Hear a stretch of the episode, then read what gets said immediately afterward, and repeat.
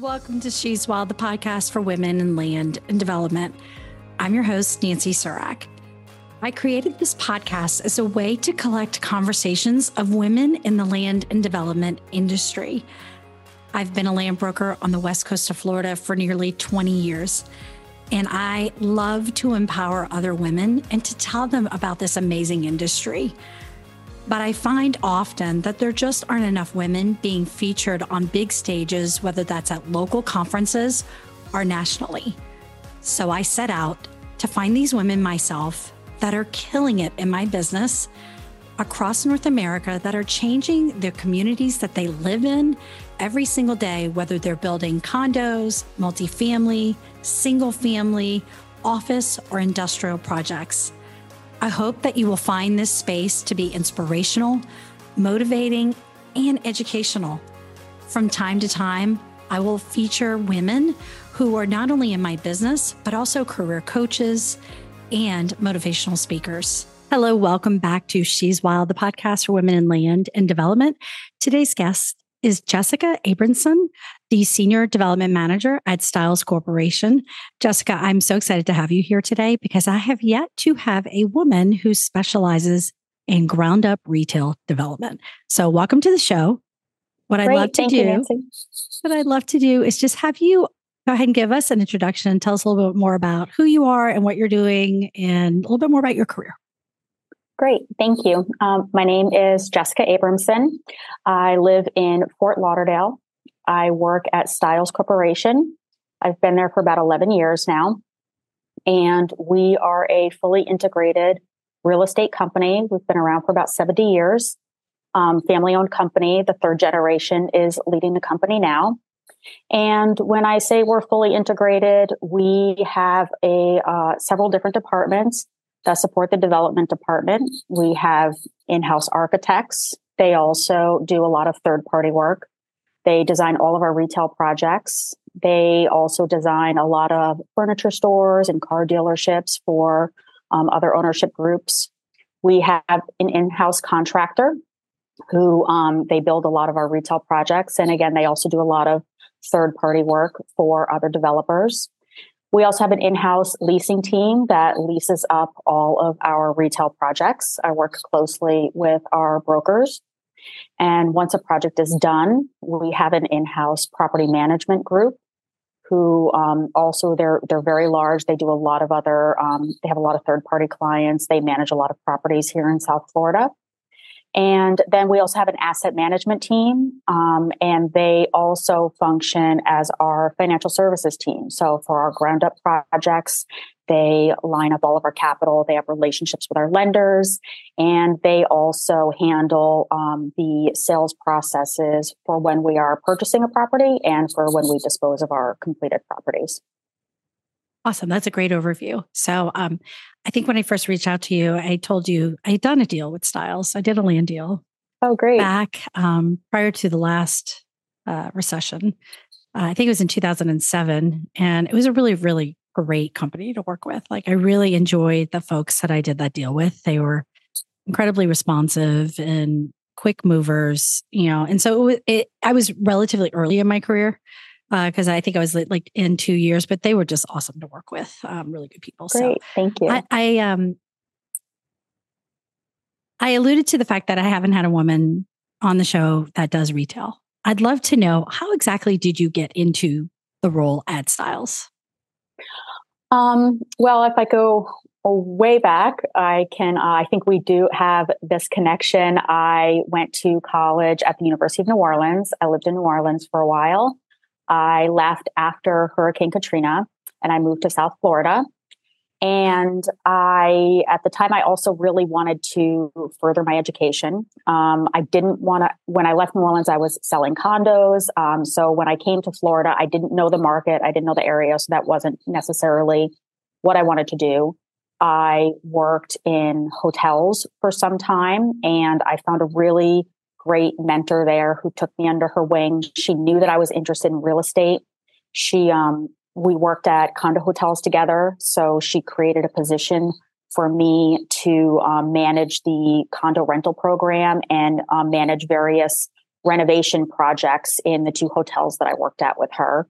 I managed, you know, full room renovations for 400 units, restaurant renovations, lobby renovations, and I did that while I was in graduate school at Nova Southeastern University. I went there for um, my, I have a master's in science and real estate development. And then after I graduated in 2011, I started working at Stiles right after that. And I've been here for almost 11 years. So you said, let's go way back. And you alluded to the fact that we do have a connection because uh, mm-hmm. I'm from New Orleans. Now, I never attended the University of New Orleans, or as the locals call it, UNO. Yes. Um, or as I called it, and no offense to you, because I don't think you're from there, you know, no, like I wasn't going to stay and go to school at UNO, but I know it's a great university and has some great programs. Just, but for somebody like me, I was like, I got to get out of here. Mm-hmm. Um, I didn't want to stay. So I'd love to know what took you to New Orleans originally. Well, I was born there, but I grew up in, in upstate New York. My um, both sides of my family have ties to New Orleans. Um, one side is from there for generations, and my connection to UNO was really because my grandfather, one of my grandfathers who passed away before I was born, but he was a chemistry professor there and dean of the graduate school. And my grandmother was a um, secretary in the political science department for over 20 years. So I grew up knowing a lot about the school. And I also grew up visiting New Orleans every single year. Um, and it really was, I just wanted to move down there. And that was an easy connection that I had to get into the city. And so that's why I chose to go there. That's awesome. Um, and for folks who have never lived in New Orleans, I can tell you it's the most unique place I've ever lived. I grew up there. And and like you, my kids go back, you know, we go back every year. Uh, and they both love it. They both are like, I want to live there. And I'm like, I don't want to live there. But I understand because it's a really unique culture. Food is great. The music's fantastic. It's a very celebratory type environment. Um, and and it's just a really wonderful place, I think, to not only visit and vacation, but also if you have a chance to live there outside of some safety issues, it's it's a really, really wonderful culture of of people who really do celebrate like every part of life.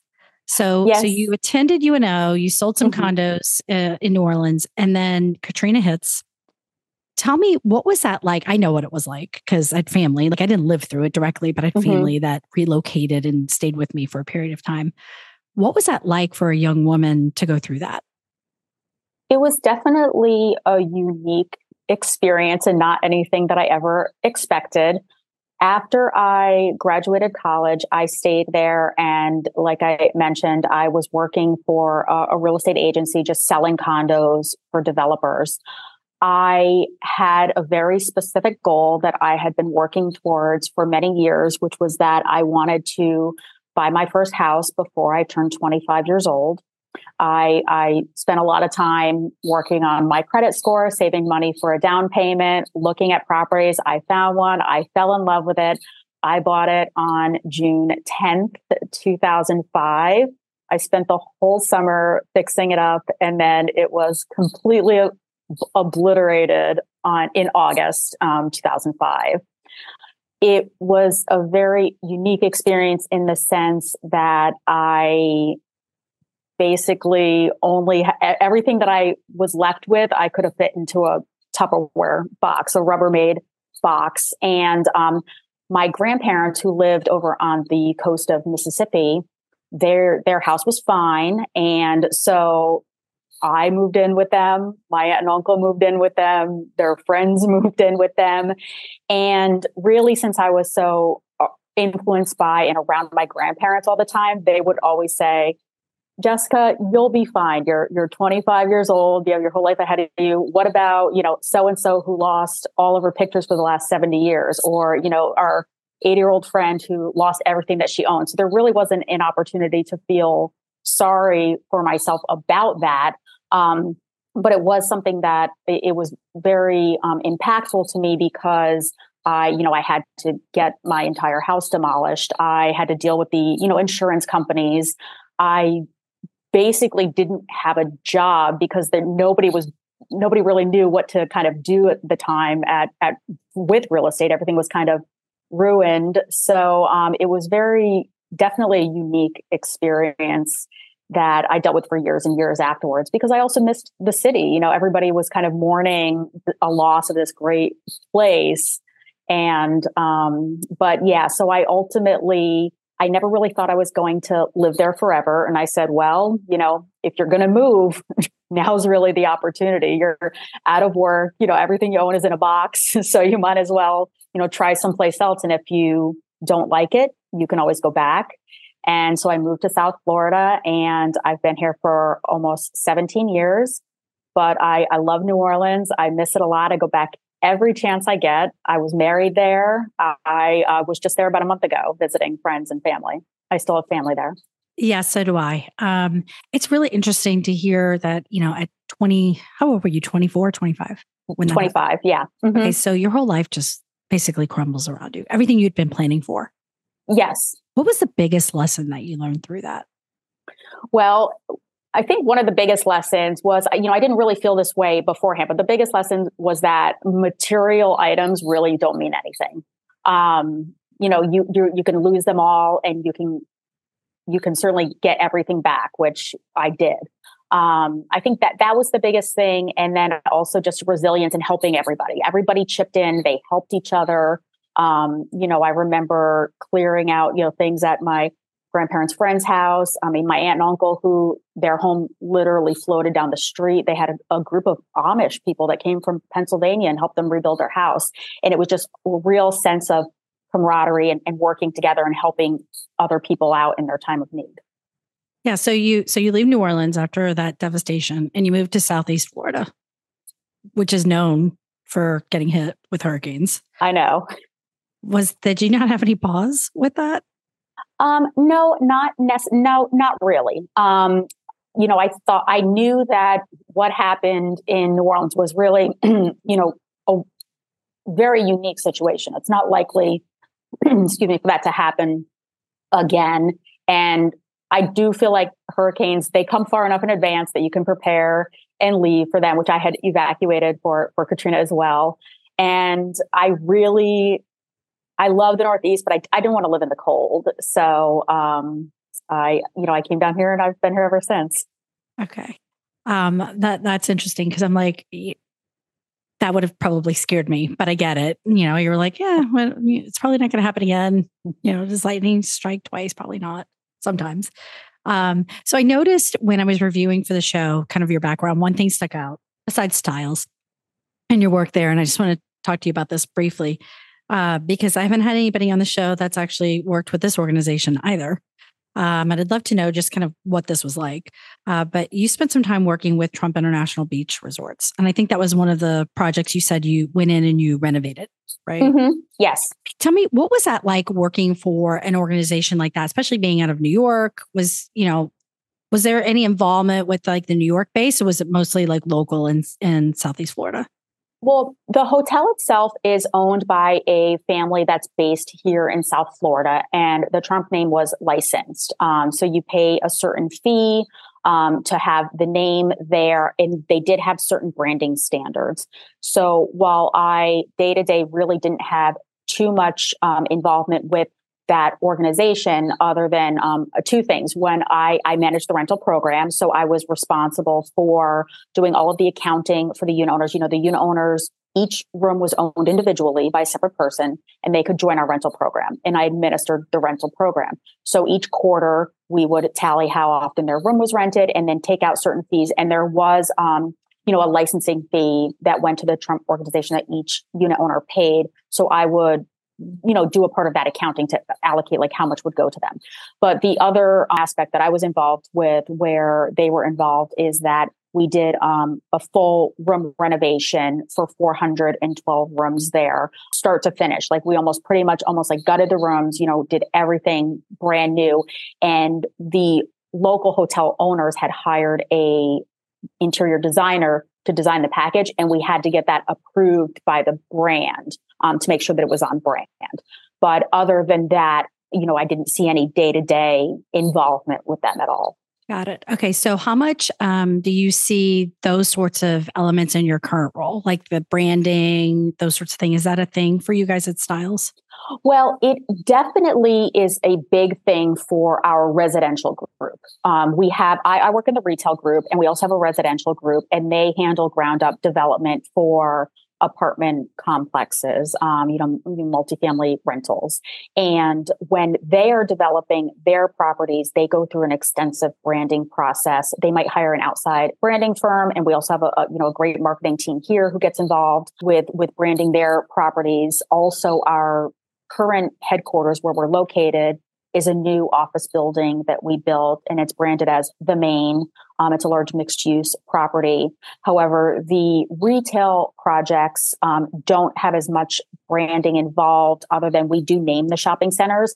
But typically you know if i've worked a lot with say you know like Publix starbucks chipotle those big national brands and really other than the decor of the facade, they're really dictating, you know, the layout and what everything looks like and the signage. And really there's a lot of coordination involved with that. Like we might put together a sign package, but we'll allow them to have their, you know, national branded sign sign package. So with retail, I would say not as much as with other asset classes. You're more coordinating with their branding. Needs. Correct. Mm-hmm. Their their layout. You know what what are their needs? I mean, obviously, you know, if you go into a Starbucks or Chipotle, they all kind of look very similar. So you're really kind of working with them to make sure that what you're building meets their prototype.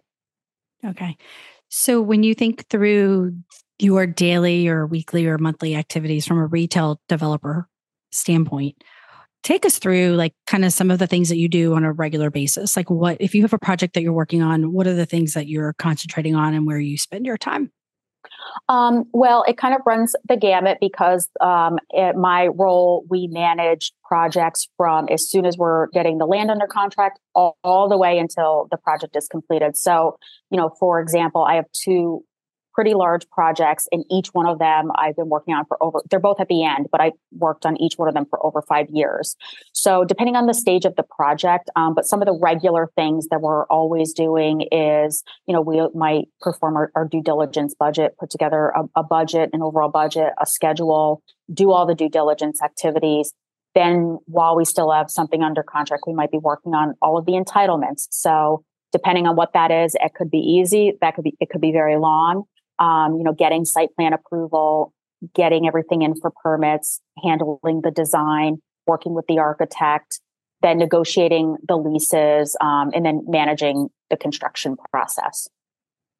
And then once it once it's built, are you do you still remain involved, or does that transfer to like an asset management side of the business? It does transfer to an asset manager and a property manager, but I still stay involved for certain aspects. Um, even if the property is operating and we're negotiating a lease, I might look at the work letter, the delivery conditions. Um, you know, I still will, depending on the tenant and the time of their build out, I'll either manage it if it's during the upfront construction process, or we have a TI manager who we will transfer it over to after. Okay. So when you think about all those different steps, right? Because I'm on the very, very front end as a land broker. Uh, once once the deal closes from a land perspective, I'm out. You know, I'm gone. But I will tend to pay attention to what's happening, especially if it's something that I pass or that I'm close nearby. I love to see the progress of a deal that I sold mm-hmm. land on. Um, when you think through all those parts, when and then you think about kind of the fact that you've been there for 11 years and you've reached this level of success in your career, what would you say are the top skill sets that somebody needs if they were going to either shift into the development roles or start right out of school? Like, what do you think they need to be able to do? What are those skill sets? You know, I think that, uh, you know, a lot of people would say, you know, talk about like technical skills such as, you know, being able to analyze the financials. But I really think it's, it's two things. It's really negotiating and influencing others. You're working with a team and you need to influence them to work on your project or get things done. You know, you might work with an architect who has 10 projects and how do you make that person feel like yours is the most important or or to really cooperate with you on deadlines. So it's definitely working with a large team and trying to to influence them. And then the other one is really trying to um, strategically think about problem solving. You're either trying to prevent a problem or you're trying to solve a problem.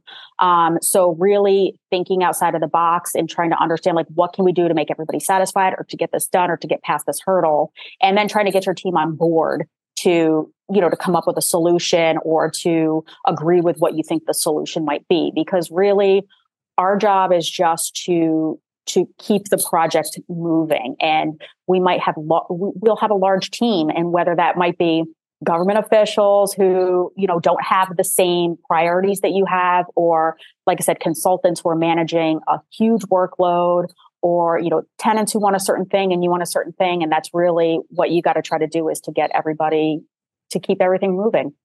Yeah. So what I heard there was you have to be really good at relationship building and follow up.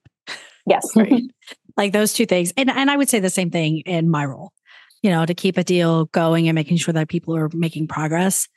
Those are the two skill sets that I use eh, all day every day. You know, just making sure that people are doing what they're supposed to be doing and that there aren't any problems like lurking in the shadows. And mm-hmm. if there mm-hmm. are, like figuring out the solution, the right solution as fast as possible. Yes. So it doesn't get worse. Mm-hmm. Um, so I appreciate that you you shared that. When you think back of all the projects all the way back that you've ever been involved with, what's been your favorite? Um, you know, it's funny because in in preparation for talking today, I listened to some of your other episodes, and I, I forget who it was, but one of them said, "Is is it always the first one and the last one?" And I kind of agree with that. You know, one of my first ones was, you know, was Publix anchored shopping center in Hollywood, but it, it, was the first one I ever did. And it had a myriad of different issues. And, you know, I was working around the clock trying to learn everything about development. And it really was a lot of fun. We had, we had a fun team. And so I think that was one of my favorites. And then one that I recently just finished up, which I loved, and it was very unique. We in Palm Beach County, we purchased about 39 acres um, from a woman who had owned she owned 72 acres we we purchased 38 of them from her and she the property was in this very very tiny municipality that had i think a population of 500 they never had any development. They've never had had anything other than you know they have one gated community and two commercial properties and that's it. And so it was really really fun and really interesting working with both the seller and the it's in a place called the Village of Golf, the village to get the project developed. I had a, a slew of entitlements because it was uh, zone agriculture. So we changed the land use, the zoning, site plan. The village had no code for new commercial construction. So we wrote the code, you know, wrote the sign code, everything. The entitlements took about, oh, I want to say a year and a half. Then, of course, it started construction right during COVID, which, um, you know, was interesting as well. And then, um, you know, the property was unique because the, the woman that we bought it from, she is, um, she was getting older in age and her father had developed all of the land around and she'd owned this land since the 60s and she basically had said you know i want to see it developed you know, while I'm still here, while I can still be involved. So I, I know and trust that it's going to be, you know, a great project. And so we worked very closely with her as well. And it ended up being a really beautiful project at the end.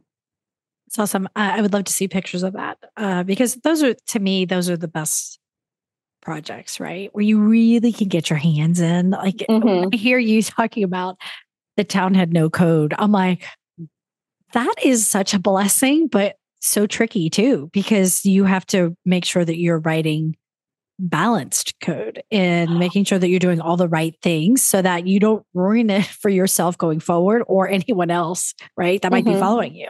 And that goes both ways. Like you have to take into consideration what's in the public's best interest and then what's in a potential developer's best interest and and we worked a lot with you know meeting with the village and getting their feedback on what you know what they like to see you know we took very um, great care to make sure that the design was compatible with the rest of of it, the surrounding areas and um, it, it, was really really great working with that that sounds like just such a fun project i could just imagine like when you really can really truly influence something from that perspective, like that to me is where the gold is in the business, right? Like that's mm-hmm. those that's a deal that you'll take with you forever. because you're Oh, like, yes. man, we were like in the trenches, like making it happen. And then being really proud of what was constructed at the end of the day is cool too. Mhm. Um, okay, so when you think right now about what's happening kind of in the overall economy and the world and our business, uh, what are some of the bigger challenges that you're seeing that you guys, either you as an individual professional or your company is like facing right now? And what are you guys doing to try to overcome one or two of those challenges? Well, without a doubt, um, and you probably get this answer a lot, it's definitely rising construction costs and the supply chain and material availability. Um, you know, we will try to underwrite deals and, you know, put in the current construction costs, and it's just so much more than, you know, what it was, you know, last year or the year before. And um, that's definitely a challenge trying to make new projects pencil out and I had um, multiple projects under construction during COVID, but the biggest challenge was once we started having material availability issues. And um, you know, the the biggest thing to do is to work with your team and try to make sure that they're ordering long lead items well in advance. Um, you know, if they're having a problem, come, you know, let us know right away, working with our specific tenants to come up with alternatives. Um, you know, I mean, I can think of many different examples, but you know, some of them being, I had a large national tenant with, um, you know, a, a terrazzo floor that's supposed to have a one eighth of an inch kind of separator in between the sections, and it wasn't available, and we had to have them approve a one that was a sixteenth of an inch, and it and it worked, and we got it in on time. Um, you know, switching out materials for pavers at the last minute. Um, I had a, a tenant recently they're trying to open up by the end of the year their hvac was delayed delayed delayed. And we said well you know if you take one without the humidifier it's in stock now. And they said we'll take it for now just add add it later. So we installed it last week and and that, and that worked out. But um i definitely find that that's been one of the biggest at least the, that challenge when you're in the field with things under construction but on the other side i found that more than ever the the two teams are working together to try to find solutions. Um, you know the tenants construction teams and you know our understanding they say hey we're running into this into all of our stores. And they've actually been great sources of information because if if you have a tenant and they're building 10 of the same stores they know what's not available. They they know what to look for and they're sharing information with us like hey make sure you order your black concrete in advance because it's backed up or whatever the item may be Yeah, no, I'm glad you brought that up because I, you know, as a as a land broker, I've been doing this for like 18 years, and I will tell buyers, like especially when I'm representing uh, a seller, and I'll tell the buyers, like, hey, here are the issues. Here's what's going to come up, whether that's in contract negotiations or, um, hey, this is this municipality, they're going to want this, this, and this, and it always shocks me how many buyers like don't believe me. And I'm like, okay, I didn't just start this like six months ago. Like, I know what I'm doing. I know the issue and and i just want to pe- for folks that i'm doing business with not to have the struggle you know i, I had a group out of your market area actually uh, put a deal under contract earlier this uh, year and or, or last year i guess we've been working through it for months and i said hey you know my seller is in europe they're traveling for like you know the next four months in europe and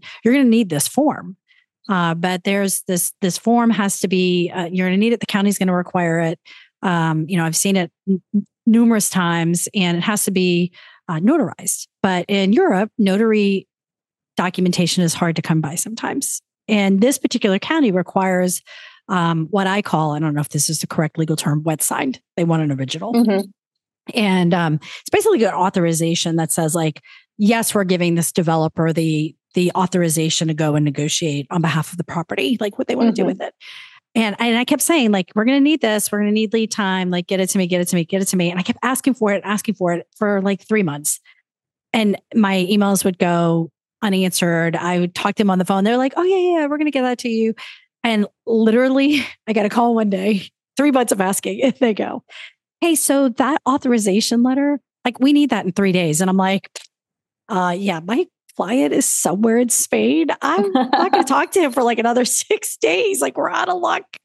Um, and we figured it out. I figured out a solution, but I, I kept saying like, okay, this is coming. Like just, and it's a Mhm. little bitty thing. So I can only imagine multiplying that by like 500 times the significance of your HVAC system for a very large commercial building, you know, like a few 50,000 square feet or 100,000 square feet. Like, oh, yeah, we don't have air conditioning.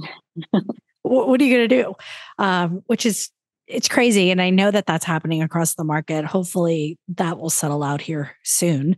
Um, you know, but it, it's the experience helps. So when your clients or your tenants share those things, it just makes you guys better because you mm-hmm. know what other questions to ask. So glad that you shared that. Um, I love to wrap up every interview with three fascinating questions. Um, and I sort of alluded to this earlier, but I'm going to ask it in a little bit of a different way. Okay. If a young woman, particularly a young woman, but maybe a young guy, somebody relatively young in their career were to call you and say, I really want to get into the development world what's a piece of advice you could share with me to help me in that journey? What would you tell them? Well, I I I do mentor a lot of students through the NSU real estate program, and um, whether you're a student or just a young person getting into the business, I always tell them milk the student card as much as you can. Even if just say, "Hey, I'm new to the business," call people you want to talk to. Almost anybody will talk to you for a little while or have a phone conversation or talk to you at a networking event. Um, because one, once you get, you know, many years into the business, it's a lot harder to, to use that card. So use that as long as you can. Attend every networking event possible, introduce yourself, make those connections. And then as you're doing that, I always tell them learn about different career paths. I mean, when you say you want to go into real estate and even development, that's leasing, brokerage, development, asset management. And not only that, but there's multifamily, there's retail, there's industrial, like there's a myriad of things that you can do in the real estate world. So start learning about those different things as early as possible. And then you can narrow down what it is you want to do. And a lot of times you narrow down what you want to do by figuring out what you don't want to do. So it's kind of, early, you know, talk to as many people as you can as possible early on in your career. That's fantastic advice. I'm a huge proponent of that. I tell folks all the time, do not be afraid to pick up the phone or to reach out to someone on on the, you know, LinkedIn. Um, chances are they're going to give you some time. And if they don't, that's just something to kind of like just put in your memory bank because one day you'll be on the receiving end of that outreach. So remember who helped you and, you know, just be that person when you have an opportunity to. So pay forward later. Yeah, I mean, even to this day, um, you know, two recent big projects that I had, they each had other shopping centers within a mile under construction. So I would call those other developers and I would say, like, hey, how's it going for you? What are you experiencing in, this municipality? You know, kind of kind of trade notes because people, you know, if you're willing to share information, also, you know, people want to know these things, and sometimes it's hard to find out that information. Yeah. So where's where would you and this might be specific to your market, but where have you found the best networking opportunities? Um, me, I'm very involved with ULI. Um, obviously, I think that is kind of one of the, the premier. I've been involved with them in different capacities over the years. Also, you know, being in the retail world, I attend a lot of ICSC events also. Okay, thank you for that. Um, so I always like to also ask is there a book or a podcast that you've listened to at any point in your career that you have found to be exceptionally helpful or inspirational in your career development? Oh yes, a- absolutely. I I definitely listen to a lot of podcasts, and I'm a very avid reader. Um, I will say, in preparing for today, I listened to several episodes of your podcast, which I think were excellent. I really enjoyed all of them.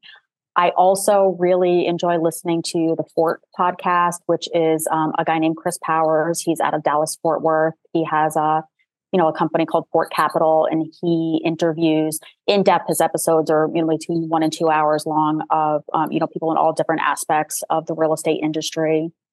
And you know, as far as books, I you know I including fiction, I try to read about I probably read about thirty books a year. Um, and I've recently been enjoying um, either biographies and autobiographies or um, like fiction like stories of, of real developments. Um, some of my favorites that I read this year were I've really kind of been on a kick about books about developments in New York City, which has been great. Um, I read The Risk Game by Francis Greenburger. He has founded Time Equities. He's kind of like they called him like the co-op king. He kind of like started that co-op process in New York City. And one of my favorites was written by a Vanity Fair reporter called Liar's Ball. And it's the it's the story of the GM building in New York City, which is like a huge, well-known office building, which, you know, a story of the development and it changed hands several different times with very well-known New York developers. And I'm currently reading one called The Kings of New York. Um, and one of the things I really like about those is they read like novels, but they're about real people and real projects that actually happened. So, you know, I'll be reading the book and then I'll be looking up like what's this building, what's the history of this building, or, or what's the story about this developer. And it's it's really educational and entertaining at the same time.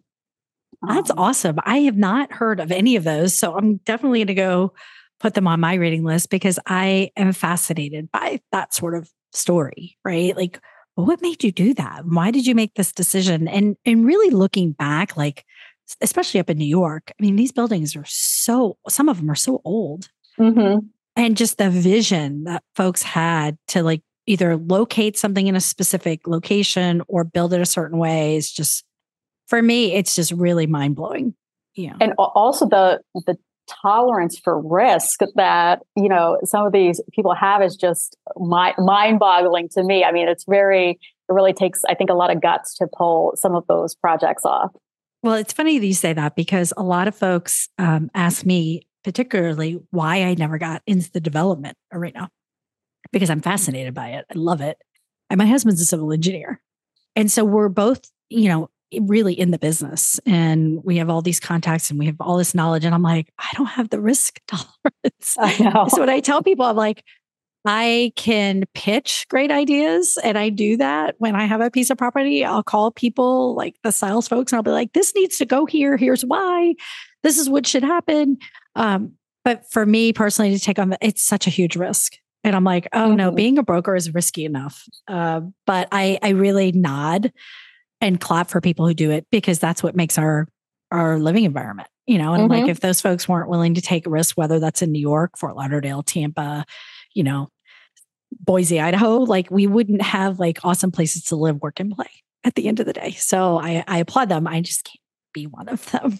Um, and finally i always like to say where should folks uh, follow you to keep up with you? Are you active on linkedin? Do you have um, any other places that you'd like to share from a social media standpoint if folks want to just say like follow what you're doing what you're working on?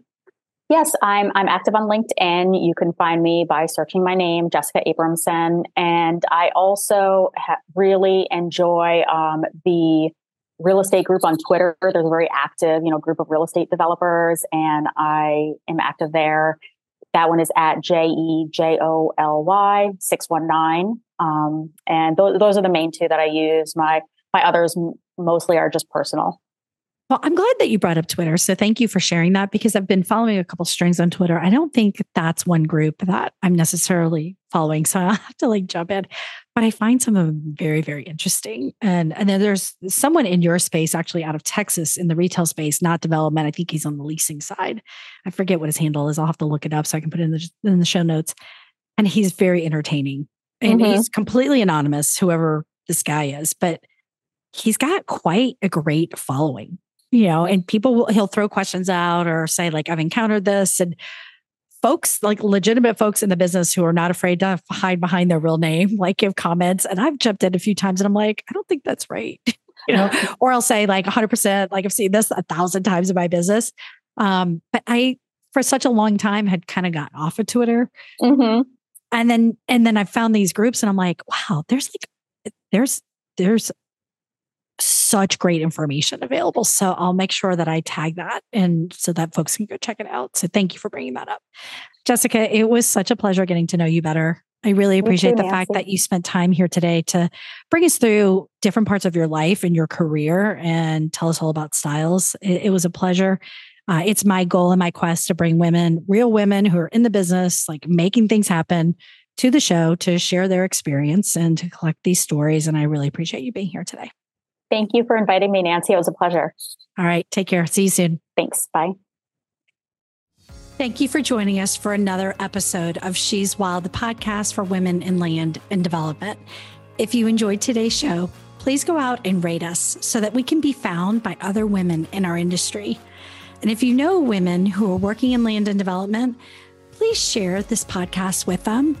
And if you know a total rock star woman, badass chick who is killing it in land and development anywhere in North America, I want to know who she is. Please reach out to me so that I can feature her on an upcoming episode.